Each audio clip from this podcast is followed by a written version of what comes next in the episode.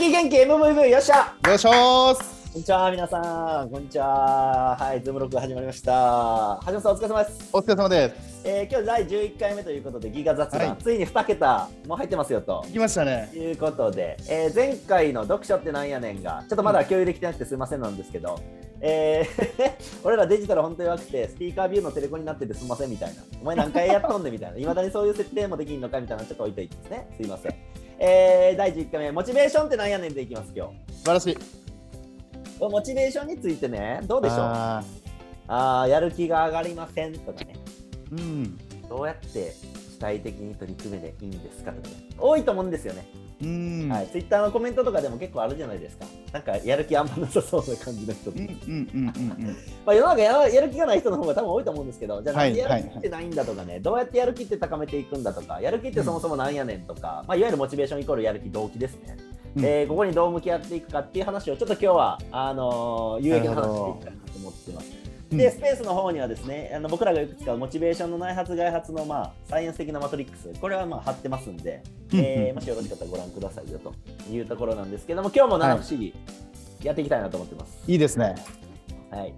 じゃあまず一発目ですね、まあ、七不思議っていうか 7ポイントですね。橋本さん、モチベーションってどう向き合ってますかと、普段モチベーションとどう向き合ってますかね。モチベーションとどう、まあでもそんな感覚ももうないですよね。っていうか橋本さんってモチベーション低い時ってあんまないですよね。そうあります。あるか。いや、なんか明らかにモチベーション低いっすよねって言われることあんまなくないですか。そうっすね。あんまこう気にしたことないですね。個人的にはモチベーションってそもそも気にしない、そもそも気にしたことない、まあ、ただその僕らそのミッションバリュー専門でこうやってるじゃないですか、はいはい、でいろんなその企業さん見ていくとこう自立とかですね、主体性とかですね、こう行動指針の中でこう書かれてる企業さんがやっぱ多いと思うんですよ。バリューの中でありますよな。だからそれぐらいそのなんですか大事なものだっていう認識であったりとか、今の組織でこうできていないという課題感ですね、はいはい、こうあられると思うんですよ。だからすごく大事なことなんですけど、なんかその、なんですかね、そこの解が見えてないというか、掲げてるだけになっちゃってるっていう側面ももちろんあるんですけど、はい、働く一人一人のその問題テーマなのかななんてこと思いますし、なるほど。ここでそのよく私たち結構勉強するじゃないですか、その、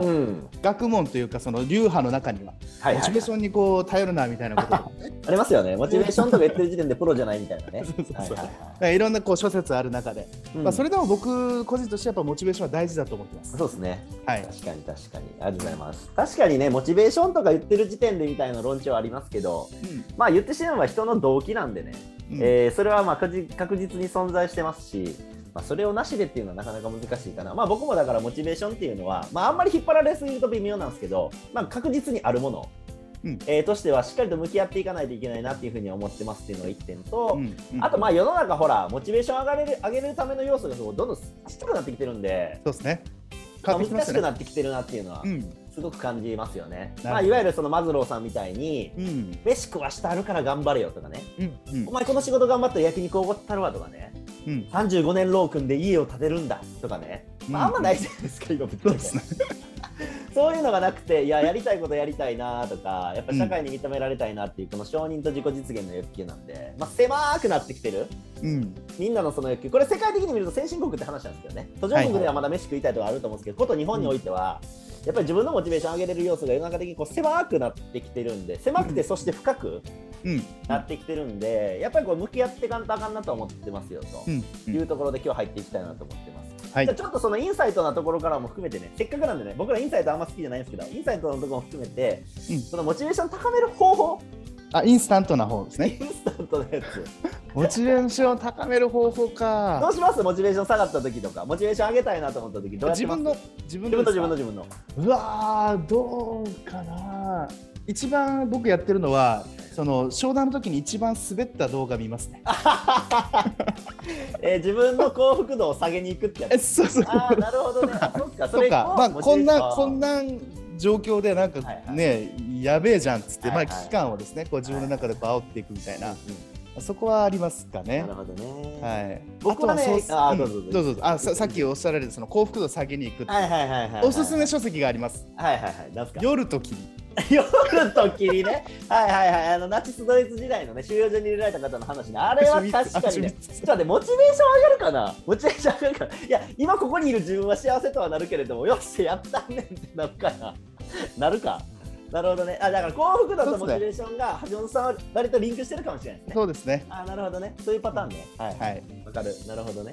そっか。そうですね。僕のね、モチベーションの高め方っていうのはですね、モチベーションっていうのはやっぱ引っ張られるんですよ。うん。なんかね、低い時にね、急にポンって上げていくってなかなか難しくて、割と強制力いるなと思ってるんで、例えばその自分が好きなテーマで喋るとか、こういうギガ雑談とかもそうなんですけど、そうですね、朝と午前中にね、プレゼンで確かに例えば滑るじゃないですか、うん、僕ら滑った時めっちゃへこむじゃないですか。めっちゃへこむですみません、滑りましたって公言して、滑りましたって公言してで、なんかその夕方までもしミーティングとか何も投げてたらずっと滑ったままのモチベーションで一日続くじゃない。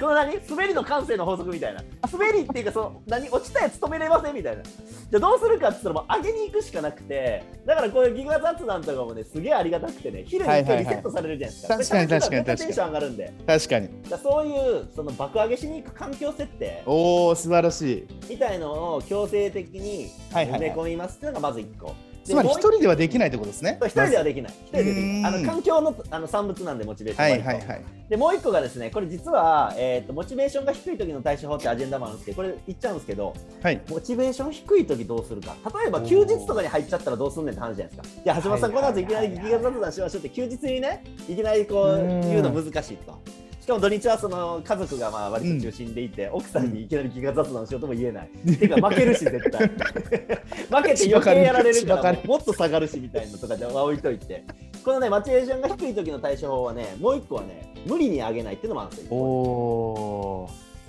僕がね、僕もあんまりモチベーション下がる方じゃないんですけど、モチベーション下がった時どうするかって言ったら、うん、もう全力でサボる。おー、これが結構重要で、俺ね、これ昨日ツイートしようと思ったんやけど、絶対140文字で無理と思って途中で消した。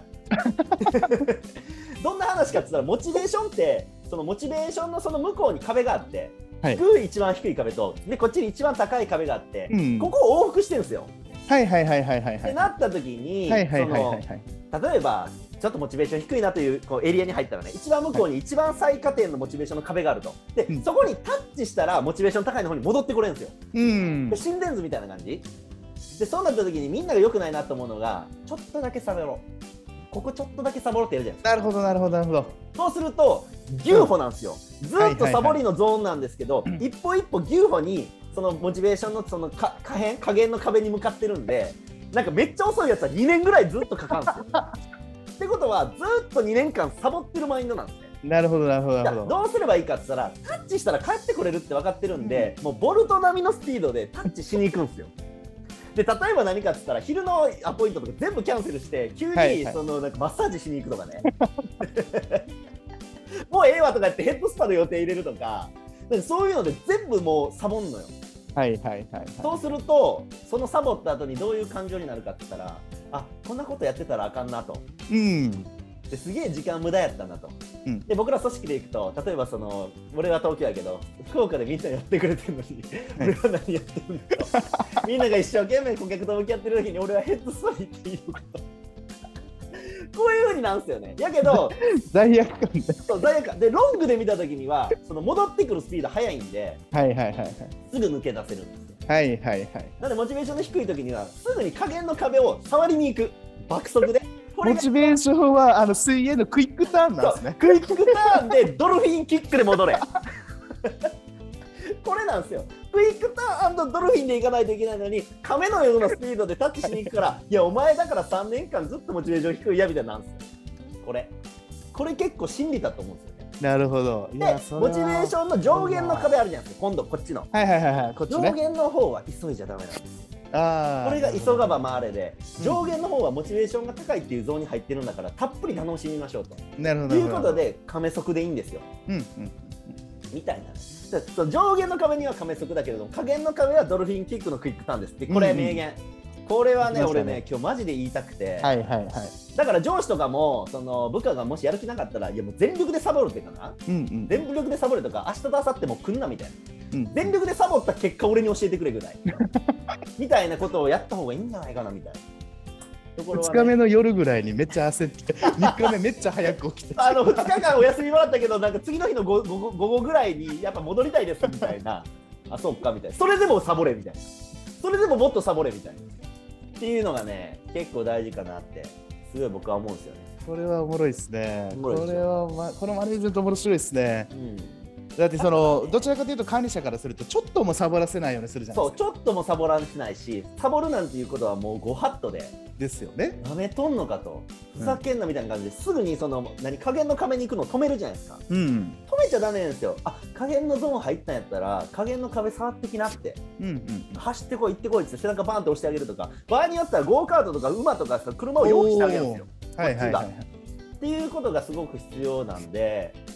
前に例えばその僕の仲間でさてるちゃんとかさ浜ちゃんとかちょっとさなんかさ、うんうん、リフレッシュしたいなって言ったらさいやもうお金渡すから旅行行ってこいよとかやったじゃない過去にはい、はい、で戻ってきたらさいやすごいの買ったですみたいな確かになんかそんな話いただいたりとかして、はい、ああいうのが効いてくるなって確かに確かにすげえ思うんですよね。はい、まあそれ休みの時なんでまあいいんですけどうんうん、そうなんか中途半端にサボっちゃダメ、うん、全力でもう全身全霊でサボってくださいっていうのがすごく重要だと思ってね、はいはいうん、みたいなのは結構モチベーションの中身としてはあるかなと、うん、いうふうに思ってます。確かに、はい、でなんでそんな風になるかでいくとこのスペースの上に貼り付けてるやつ図見てみられたら分かるんですけど、はいはいはい、もう基本的には外発的な動機っていうその周りからねメス入れてテンション上げるっていうのは、うん、これはまあいつ何時でも使えるんですけど中毒性が高いんで注意してねと、はい、報酬、うんうん経済的な報酬お金上げるは感情的報酬褒めるとかね、うん、あとはその脅しはねお前らちょっとやれよっていうこうプレッシャーかけたりとかあとは競争やねみんなでこう頑張っていこう、うん、誰が1位かやりましょうみたいな、うんうん、こういうのもその管理側はですね良かれと思ってみんなを楽しませようとしてるんですけど実はこれ競争っていうのは外発的取りマネジメントなんで、結構やりすぎると効かなくなるんでねこれ注意必要。そうっすね。あと短距離走ですよね。短距離走ですもんね。そうすると本質的にモチベーション上げるにはもう左側の内発的動機もうこれしかないんですよね、うんうんうん、でこの内発的動機とどう向き合うか楽しさ裁量達成感有能感承認、まあ、この5つ、うんまあ、他にもあるんかもしれないですけど我々一旦この5つで、まとめてますけれどもまあ網羅性はあるかなと思ってるんですけど、うんうんまあ、こことどう向き合うかっていうのがすごく大事なんですよね、うん、とでさらに言えばこの5つもですね、例えば僕と橋本さんではこの5つの中の要素としてどこに属性比重が高いかってもちゃうんですよね、はいうん、結構違いますね。そう僕はね、結構違いますよね。そう僕はね楽しさと承認欲求もう承認欲求めっちゃ強いんだよ、もういい仕事したりとかインサイト生み出したらすぐにみんなに共有してどうやねんってめっちゃやりたくなるじゃないですか。だから僕は承認欲求と有能感が結構強くて、まあ、達成感っていうのはね、まあ、あるんでしょうけど、まあ、人並みかなっていう感じですね、うんうん、で橋本さんでいくと楽しさと裁量やね。裁量ですね。これ裁量取られるともうダマになる。ダメですもう橋本構成アーセイマイクロマネージメントやった瞬間にもう何も良さがいきない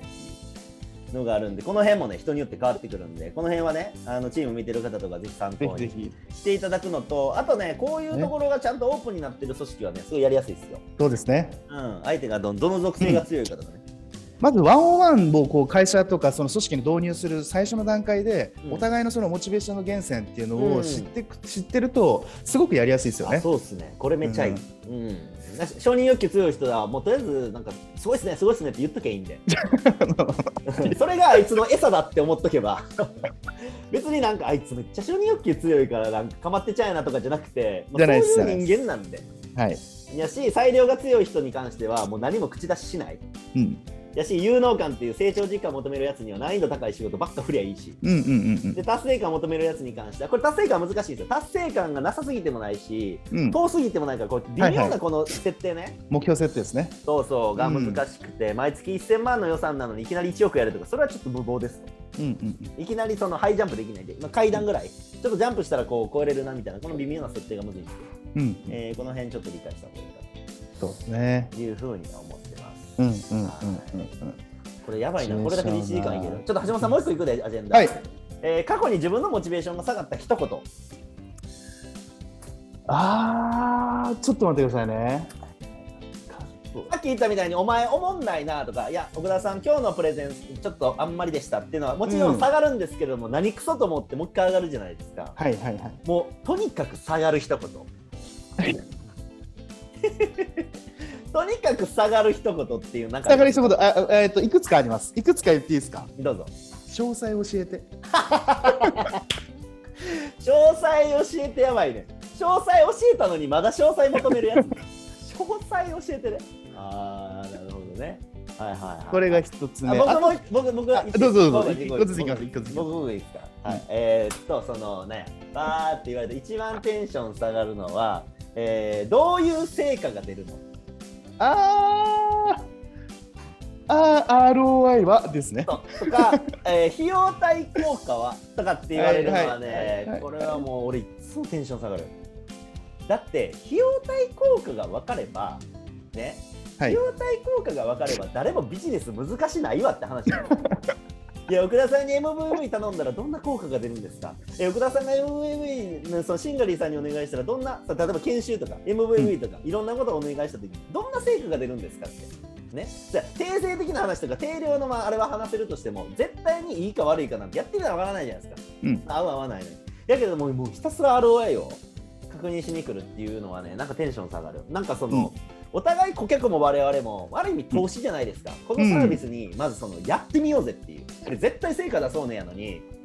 いやもう、なんだその売り上げが例えば10億が20億になりますなんて絶対嘘やし、うん、みたいなね。でも成果軸を定量でめっちゃ先に聞いてくるのは結構テンション下がりますね。いいですね。それはもうめちゃくちゃありますわ。そんな言われた日にはね、そんな分かってたらみんな買うでしょ言うし、ほんまにいや20億になるんですよって言ったら、うん、詐欺でしょ。いやそれまだクライアントから言われる分にはまだいいんですよ、うん、社内で言われたらきついっすそれはなんや社内倫理上げるときとかのやつね。社内で言われたらきついっすね。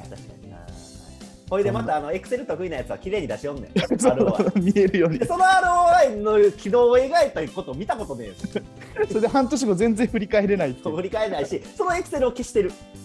そのエクセルが見れないフォルダに多分隠してる、どっか行ったってなるとか多分ちょっとどっかで修正またかけてる、緩やかなカーブに多分変えてる途中で見えひんから誰も、みたいなね。そういうのもあります。あるわ、ありますわ。もう一個いいですか。僕どうぞ。これはもうよくこれ絶対マネジメントの皆さんも使いがちなんですけど、はいはい、絶対やめた方がいいです。絶対やめた方がいい。無理やと思うけど頑張れよ。あー無理やと思うけど頑張れよ。無理やと思うけどやってみればとか。あー無理やと思うけどやってみればあそうなんかさ、そのこちら側のそのリスクヘッジなのかわかんないですけどね、その、うん、こちら側のことを思いやって言っていただいてると思うんですけど、はいはい、無理やと思うけどっていう時点でもうちょっとやばいんですよ、ね、無理やと思うけどやってみればは、まあ、無理やった時にほら無理って言ったやんっていうこの究極の必殺技だからずっとカメハメハ食べてる状態ね、その人。橋本さんが何ヶ月間がずっとトライしてる間にすごいカメハメハ食べてる状態、そして失敗しましたって戻ってきた瞬間にはーってやるやつね。そうですこれをちょっと言葉ができなくてもいいからとかですね、うん、結果失敗したとしてもいいから、うん、っていう風に言葉を変えてくれたらすごく背中を押されるんでいいんですよね。失敗した時は俺が守ったるって言ってほしいよね。そうそうそうそう、はい、ちょっとした言葉の使い方の違いなんですけど、はいはい、全然変わってきます結果も。うん、それは確かにこれはむちゃくちゃテンション下がりましたね。モチベーションっていうのはそういうそのもしかしたら配慮で言っていただいてるかもしれないけれども、うん、その中ですごい下がる要因も含んでるんでね、結構言葉の良し悪しっていうか、これはあれですよね、心理学上の、うん、なんすかね、そのゴーレムの効果とかですね、はいはいはいはい、ね、そのピグマリオンの逆ね、ピグマリオンと、うん、それはあるかもしれないですよね。なるほど、うん、さあアジェンダもうちょっといきますか、はい、じゃあね、いろんな組織見てきた中でモチベーションが高い組織と低い組織、これちょっといきたいんですけれども、やっぱりモチベーションが高い組織低い組織っていろいろあると思うんですよね、はい、でまあモチベーション低い組織の方がやっぱ多いっすわ、うん、そうですね。でモチベーション低い組織はまあ総じてね、やっぱりその上にいる人たちのモチベーションも低いなとは思います、うん、でモチベーション高い人たちっていうのはやっぱりもう全体の戦闘力自体が高いから、うん、役員の人たちとかリーダーの人たちもめちゃくちゃ高くて、まあ、そこから感化されてるよねっていうのはすごくあるなっていうのがまず1個、はい、でもう1個がやっぱり MVV とその個人のシンクロっていうのはすげえあって、そうですね、うん、会社がすげえこれが大事だなとか会社がこれがすげえ好きだなって思ってることを、いや私も好きです、私もいいと思ってますっていう人たちが乗ってくるっていう、この組織と個人の好き嫌い良し悪しのシンクロ、これがまあ MVV なんですけど、これがある組織やっぱ強いですよね。確かに。でそりゃそうじゃない。だってそのアップルの iPhone のねアップルあるじゃない、うん、でアップルってアップルストアの採用戦略がすげえ革命的だって話があって、結局普通は販売員だったらね、家電量販店で販売経験何年とかね、ビッグカメラとかヨドバシでやってましたとかね、通信キャリア系の iPhone 扱ってたんで僕詳しいですが、そういう人採用しがちじゃないですか。はいはいはい。だけれども iPhone ストアでの採用戦略って何かっつったら、うん、iPhone のファンを誘うんですよ。おー。アップルファン、アップルのもう生粋のファン、アップル大好き人間っていうのを採用する。コミュニケーションがうまいかどうかって2なんですよ。おつまりその人のスキルスペックっていうところは、うんうんうん、そのソフト面は2の次でハード。iPhone という Apple 社というものの価値観の良し悪し好き嫌いに共感してる人たちが集まってくるって、いやそりゃそうですよね、うん、だから iPhone ストアじゃあ Apple ストアに行った時に iPhone の例えば6とかうんぬんかんぬんとかいろんな説明を受けた時に、あ説明下手やなこの人と、もうちょっとうまく説明してくれたらいいなってあったとしても、その人が全力で好きを発揮しながら喋ってるから、いやもうそれでもう満足です。こっち側としてもうなんかね、嫌いになれないっていうかあなんか iPhone っていいやねっていうふうに思ってしまうっていうのはまさにそのそうなんですよってなった時に、会社もやっぱりその会社が好きだな、会社が好きだなとかいいなと思ってることがまず理解できるのと、うん、で自分って何が好きで何が良しがっていうのも理解できて、うん、でこれがシンクロする。もうこれはね、うん、こうすれば勝手にモチベーション上がるんで、はい、モチベーションをそのどうするかうんぬんかんぬんするかっていうのは実は二流で、はいはいはい、二流っていうのはもうモチベーションがそのシンクロしてる箱をちゃんと作って、うんうん、そこに適切な人を船に乗せる、もうここで全て決まるかなっていうのが1個、うん、でもう1個が、うん、その入った後にこの人のモチベーションどうしようかって後追いでモチベーションの話するじゃない。もうこれは全部無理やと思う、はい、俺は、はいはい、全部無理、はいはい、全部無理、はい、なんでかって言ったら、僕がミスチル好きで橋本さんがサザンオールスターズ好きなのにね、はい、橋本さんはサザンが好きだから、はい、サザンでテンション上がるわけですよ。でも僕らは組織としてはミスチルですと、うん、そうすると、うん、じゃあサザンのコピー曲もちょっとミスチルバージョンでやろうかとかっつって本人に合わせに行かないといけなくなる、うん、そうするとどんどん軸ぶれていくんですよ。どんどんこっちが橋本さんという人を気にしながらの組織運営になってくるんで、なるほど、また一人いたらまだしも、じゃあそっちでラルクアンシェル、こっちでグレー、こっちでなんかそのフォークスルークルセイダーズ、こっちにはビートルズみたいなおいみんなぐるっとまとめてミスチルにしようぜなんて無理じゃないですか。We are the world しか歌うの、 We are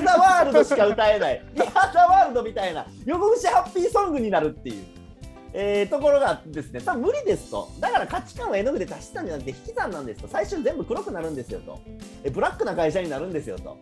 みたいなことに、ね、なってしまうんでね、それは違うと。違います、はい、モチベーションを後から上げようとしても無理なんだ、最初からモチベーションがみんなが勝手に上がるという組織設計、環境設計をしないといけない。これが、うん、組織というシステム設計の話です。うんうん、で個別のちっちゃいマイクロ単位でのマネジメントは、これチームマネジメントはそれはもちろんね、その人の腕、そこのリーダーの腕になりますけれども、基本的に組織という箱での設計でいくならば、もう最初で決まると。確か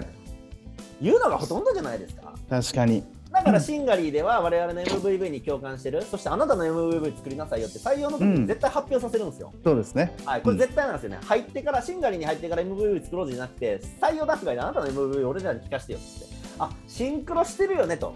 いうことであればまず1個目 OK、うん、でそれ以外にもいくつか条件あるんですけど、もうこれ絶対見てるんですよねと、うん、いうところがあるんで、どうでしょう、この理論でいくとシンガリーに入った後にモチベーション上がらないんですっていうのは、まあ、ゼロじゃないんでしょうけど、うん、まあ、合わないんじゃないっていう。そうですね。だっておもろくてやってるから、楽しくてやってるから、うん、で社会にとっていいと思ってやってるんで、勝手に上がるよねっていう、ところじゃないでしょうか。今このリスナーの中にシンガリーメンバーがいて、うん、そんなことないって言われたら俺ら全部吹っ飛ぶんですけど、まあ多分そうじゃないかななんて思ってやっておりますわ。はい。というところがモチベーションの部分じゃないでしょうか。そうですね。モチベーション高い組織の一つ特徴いいですか。はいはい。ですね、その愛と配慮のあるフィードバックが、愛と配慮あるフィードバック、はいはい、うん、ちゃんとこう縦横斜めに行われてるっていうのは、なるほど、なんかそのモチベーションの高い組織に共通かなと思いますね。皆さんモチベーションの高い組織ってその、はい、走り出した直後っていうのはみんなモチベーション高いんですよ、うん、でもこれが半年1年2年ってしていったならば徐々にやっぱ下がっていく傾向にやっぱあるんですね、うんうん、新鮮さであったりだとか新しい学びであったりとか学び合い助け合いみたいなものが、うんはいはい、その中でそれをぐぐっとこう高め合えるのっていうのは、うん、その愛と配慮のあるフィードバック。なるほど、うん、確かに愛と配慮あるフィードバックをすることによってフィードバックする側もされる側も心理的安全性がちゃんと認め合えるっていうか、それすごい大事ですよね。一定緊張感もその必要なんですね、うんうん、適切な緊張感というかですね、うんうん、危機感も含めてこう醸成されていくので、うんうんうんうん、なんかこれは組織の、特徴かなと思いますね。モチベーション高い、愛と愛で入るフィードバックがなぜいいかって言ったら、これ論理的に説明できますと、内発的動機のところを見ていただくとですね、やっぱりその自分が言いたいことがきちんと言えるという裁量とか、めちゃめちゃインサイトがあるフィードバックだったらね、これ成長するんですよねと。いうことの中での有能感であったりとか、あとフィードバックって基本的にはその差分を言われるわけじゃないですか。もうちょっとこうした方がいいよって、これが達成感のところにも設定にその材料になるんですよ。つまりで、しかもその良かったら承認欲求満たされるし、こういうふうに、しかもその楽しいっていう、全部やん、全部満たされてる。びっくりした今。この愛であるフィードバックっていうのは、その内発的動機の5つの柱っていうのをちゃんと満たしてあげてると、いうところがあるんでですね、これ非常に重要。でフィードバックをしっかりとしない組織っていうのが実はあって、で、この愛と愛であるフィードバックをするためには、やっぱり心理的安全性がめっちゃ大事。だと思うんですよね。いきなり現場の人が、例えばそのすげえ階層がある社長に、いや社長それで違うと思うんですよって普通言えないですよね。普通はなかなか言えない、もうこの時点で愛と配慮あるフィードバックにはならないんで、そこの心理的安全性っていうのが必要になってくると。その心理的安全性っていうどういうふうに確保するかって言ったら、その MVB とのシンクロってはもちろんあるんだけれども、例えば言葉尻の僕らでいう敬語、みたいな文化をちゃんと保っておくとか、やっぱ日頃のその土壌作り、がすごい重要で、じゃあこの時間ここからみんなフラットねなんて言ったら 100% 無理なんで、無理ですね。すごい急がば回れで時間かかると、いうその地ならしが超大事になってくるから、っていうのはすごい思いますね。さあ、ということで、参加人数結構多いね、皆さんありがとうございます。なんかこのモチベーションで悩んでることがあったら、この上のツイートになんかみんなリプもらえるとその場で回答するんで、ちょっと、もらえれば嬉しいです。いうとこですね。誰かリプくださいというところです。さあ、橋本さん、モチベーション関連で何かテーマあります？そうですね、モチベーションね、そうですね、まあ、そのいわゆる、会社に10年、20年、30年といった場合、そのこれまでのその時代とやっぱ変わってきてると思うんですよ。ポジションがこう昔みたいにこう新しく増えないとか、会社としてもそのなんか成長がこう止まってるとか、それからなんですかね、その給料が上がらないとかですね、なんかいろんなそのモチベーション、その冒頭のテーマに戻りますけど、なかなかそのモチベーションが外発的にこう上げられるっていう時代じゃなくなってきてる中で、やっぱその経営者であったりだとかマネジメントっていうのはやっぱり奉仕の精神をこう見せていくべきだと思うんですけど、でもこれがなかなかできない方々多いと思うんですよ。どうやればそのなんですかね、その組織であったり人に対してこう奉仕ができる、こんなマネージャーや経営者になれるかみたいな、そんな話ですね。奉仕ができるマネージャー、モチベーション高めようと思ったらやっぱ奉仕必要なんですよね。そうですね。まあ、一つはですね、奉仕って大事だなって思ってたとしても、それは結構むずいなと思ってて、例えば僕らのバリューに感謝ファーストってあるじゃないですか。やっぱこれぐらい刻み込まないといけないなっていうのは1個ありますね。確かにそうですね。なんかその言葉で、いや奉仕しないといけないな、感謝しないといけないなってなったとしても、多分その時の気分のムラなんですよ。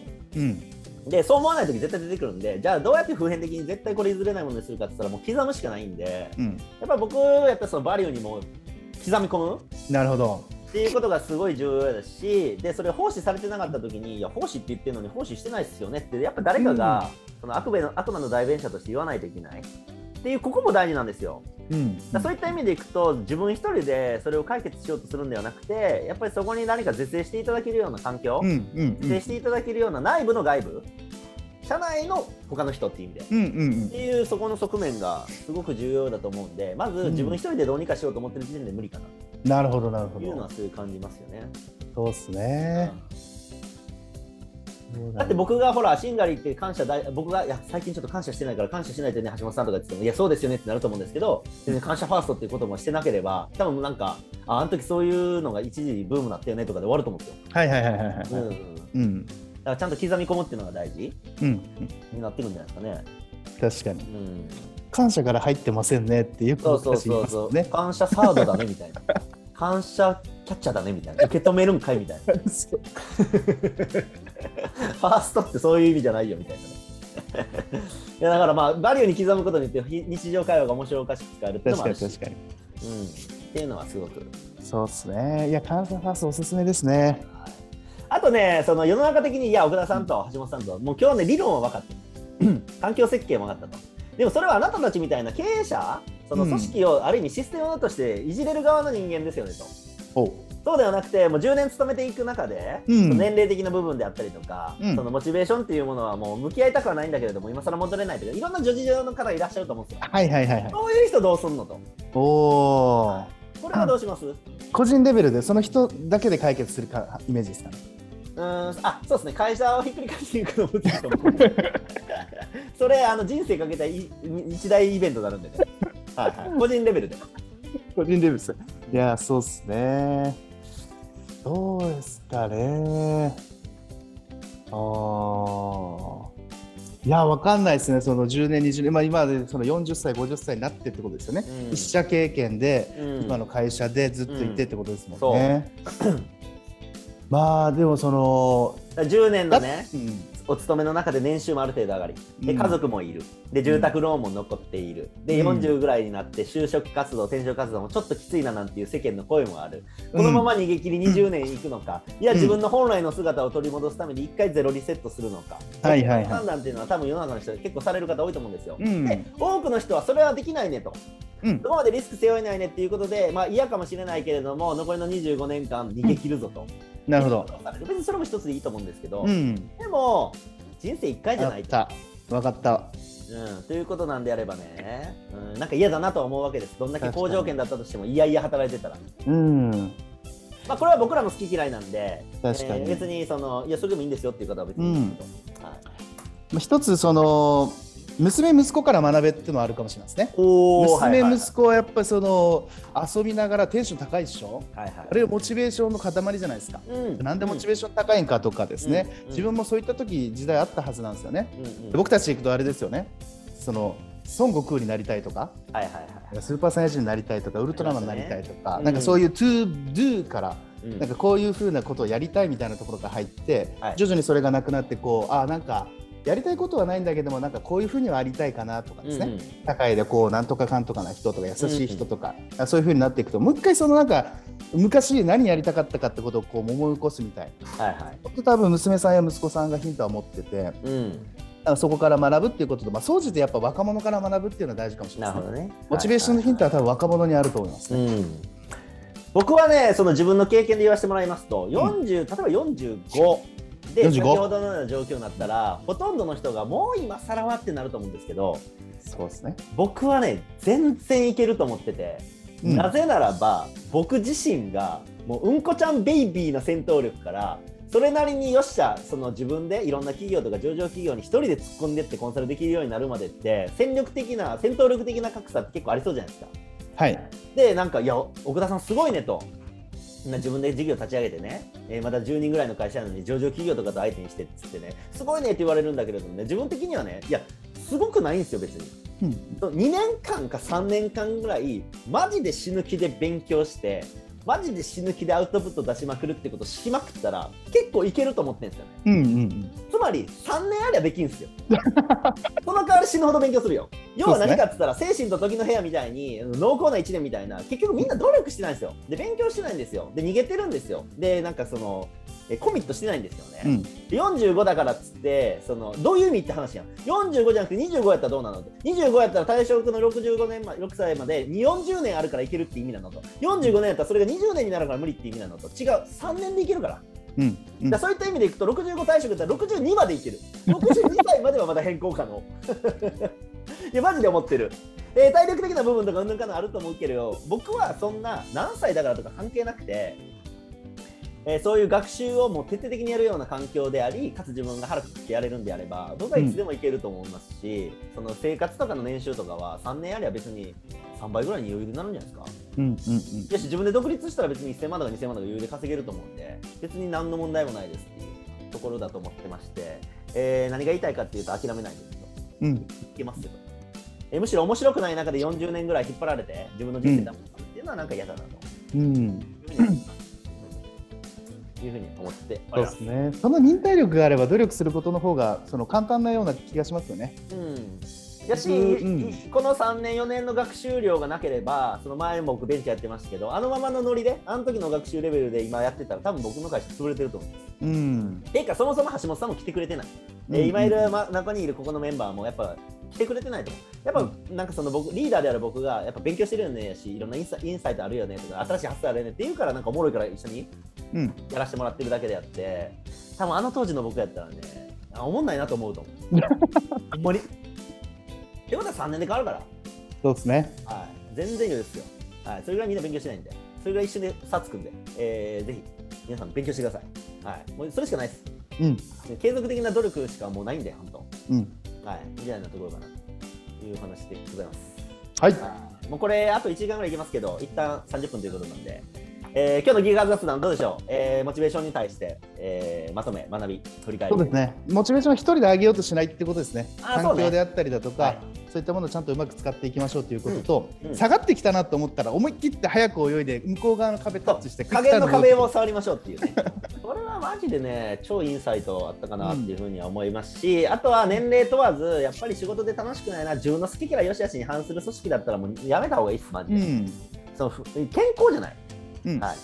い、そういう状態で巻き込まれる家族とかももう迷惑だと思うんで、やっぱり人生ハッピーに楽しく振る舞わないともうダメっしょというところがありますし、いやそんなことなかなか難しいんですということであれば、一旦ねしんがりの採用を受けてみてくださいよと、そうですね、いうことだと思いますんで、皆さん、今絶賛応募中なんで、お待ちしますよというところじゃないでしょうか。はい、はい、モチベーションは自分で何とかするんじゃなくて、その環境の産物でもあるんで、でもしっかり見据えてねというところじゃないでしょうかね。はい、ということでですね、第11回目ギガ雑談、モチベーションって何やねんということで今お話してまいりました。はい、萌えたんありがとうございます、みやさんありがとうございます、そのさんありがとうございます、みみさんありがとうございます、今日の夜よろしくお願いします、森さんも最初から最後までありがとうございます、そして前田優ありがとうございますと、いうことで、ちょっとスペースの人も増えてきましたけど、はい、こんな感じで毎回送っていければなと思ってますんで、よろしくお願いします。明日の昼もやりますんで、皆さん楽しみに待っててねということで、 YouTube にも上げますということで、皆さんまたお会いしましょう。お疲れ様でした。お疲れ様でした。ありがとうございます。